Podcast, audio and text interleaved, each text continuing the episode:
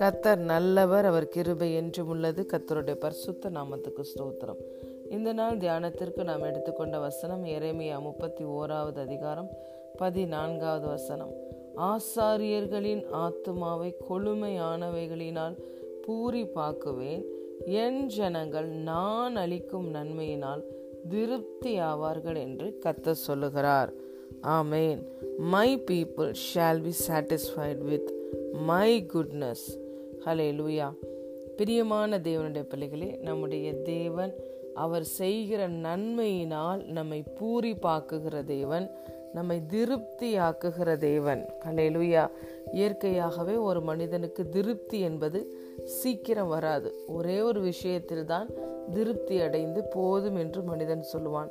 நாம் சாப்பிடுகிற உணவு தான் நம்முடைய வயிற்றை நிரம்பின பிறகு நாம் போதும் என்று சொல்வோம். ஆனால் மற்ற எந்த ஒரு காரியத்திற்கும் போதும் என்று சொல்லி மனிதர்கள் சொல்வது மிகவும் கடினம். ஒரு மனிதனுடைய இருதயத்தை திருப்தியாக்குவது இன்னொரு மனிதனுக்கு மிகவும் கடினமான ஒரு காரியம்.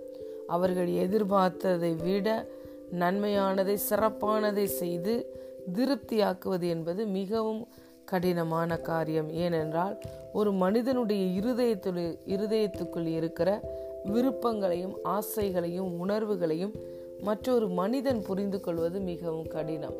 ஆனால் நம்முடைய தேவன் நம்முடைய முகத்தை பார்க்கிற தேவன் அல்ல, நம்முடைய இருதயங்களை பார்க்கிற தேவன். நம்முடைய இருதயத்தின் விருப்பங்கள், ஏக்கங்கள், உணர்வுகள் எல்லாவற்றையும் அவர் அறிந்திருக்கிறார். வேதம் சொல்லுகிறது, நீதிமான் விரும்புகிற காரியம் அவனுக்கு கொடுக்கப்படும். நம்முடைய தேவன் விரும்புகிற காரியத்தை மாத்திரம் கொடுப்பது அல்ல, நம்ம நினைக்கிறதை விட, வேண்டிக் கொள்ளுகிறதை விட, விரும்புகிறதை விட மிகவும் அதிகமாய் நமக்குள்ளே அவர் வைத்திருக்கிற பரிசுத்த ஆவியானவருடைய வல்லமையினாலே நம்முடைய வாழ்க்கையை அவர் திருப்தியாக்குவார். தம்முடைய கரத்தின் கிரியைகளினால் நம்மை மகிழ்ச்சியாக்குவார். என் ஜனங்கள் நான் அளிக்கும் நன்மையினால் திருப்தி அடைவார்கள் என்று கர்த்தர் வாக்குத்தத்தம் கொடுத்திருக்கிறார். பிரியமான தேவனுடைய பிள்ளைகளே, நம்முடைய தேவன்தான் எல்லாவற்றையும் எல்லாவற்றாலும் நிரப்புகிறவர். இளைப்படைந்தவனுக்கு சமயத்துக்கு ஏற்ற வார்த்தையை கொடுத்து தன்னுடைய வார்த்தையினாலே அவனை ஆறுதல் படுத்தி அவனை திருப்தியாக்குவார். ஆகவேதான் நாம் பார்க்கிறோம், மத்தேயு நான்காவது அதிகாரம் நான்காவது வசனத்திலே, மனுஷன் அப்பத்தினால் மாத்திரமல்ல, தேவனுடைய வாயிலிருந்து புறப்பட்டு வருகிற ஒவ்வொரு வார்த்தையினாலும் அவன் உயிர் வாழ்கிறான். நம்முடைய தேவனால் அவர் கொடுக்கிற அந்த வார்த்தையை கொண்டு நமக்கு ஆறுதலையும் கொடுக்க முடியும், திருப்தியும் கொடுக்க முடியும். அப்பேற்பட்ட வல்லமை உள்ளது தேவனுடைய வார்த்தை. தேவன் எல்லாவற்றையும் வார்த்தையினால் சொல்லிவிட்டு அதை நிறைவேற்றாத தேவன் அல்ல.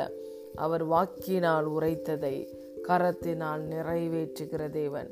நான் இந்த நன்மை செய்வேன் என்று இந்த வேதத்தில் வாக்குத்தத்தங்களாய் நமக்கு கொடுத்த ஒவ்வொரு காரியத்தையும் நிச்சயமாய் வாழ்க்கையிலே அதை நிறைவேற்றுவார். கரத்தினால் அதை நிறைவேற்றுவார். நிறைவேற்றுவது மாத்திரமல்ல, உங்களை திருப்தியாக்கி நடத்துவார்.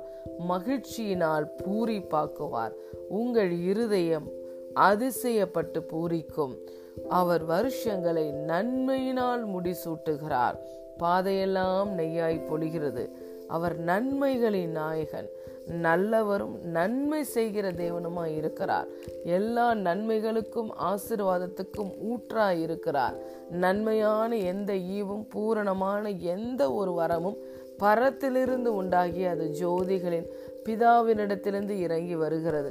அவரிடத்தில் யாதொரு மாறுதலும் வேற்றுமையின் நிழலும் இல்லை. பிரியமான தேவனுடைய பிள்ளைகளே, ஆகவே தேவன் உங்களுக்கு எப்பொழுதும் நன்மையை செய்வார். அந்த நன்மையினால் உங்களை திருப்தியாக்குவார். நீங்கள் போதும் என்று சொல்லுகிற அளவுக்கு அவர் உங்கள் வாழ்க்கையிலே நன்மைகளை செய்து உங்கள் இருதயங்களை பூரிப்பாக்குவார். கொழுமையானவைகளினால் உங்கள் ஆத்துமாவை அவர் நிரப்புவார். உங்களை நன்மையினால் திருப்தியாக்குகிற தேவனை நீங்கள் நினைத்து, உங்களை அதிசயமாய் நடத்தி வந்த தேவனை நீங்கள் நினைத்து வாழ்நாளெல்லாம் அவரை துதித்து கொண்டே இருப்பீர்கள்.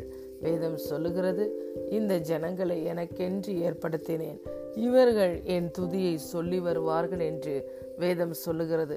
கர்த்தர் உங்களை பரிபூர்ணமாய் நன்மையினால் திருப்தியாக்கினதை நினைத்து நீங்கள் ஒவ்வொரு நாளும் அவரை துதித்து கொண்டே இருப்பீர்கள். கர்த்தரே தேவன் என்பதற்கு நீங்கள் சாட்சிகளாக இருப்பீர்கள். God bless you.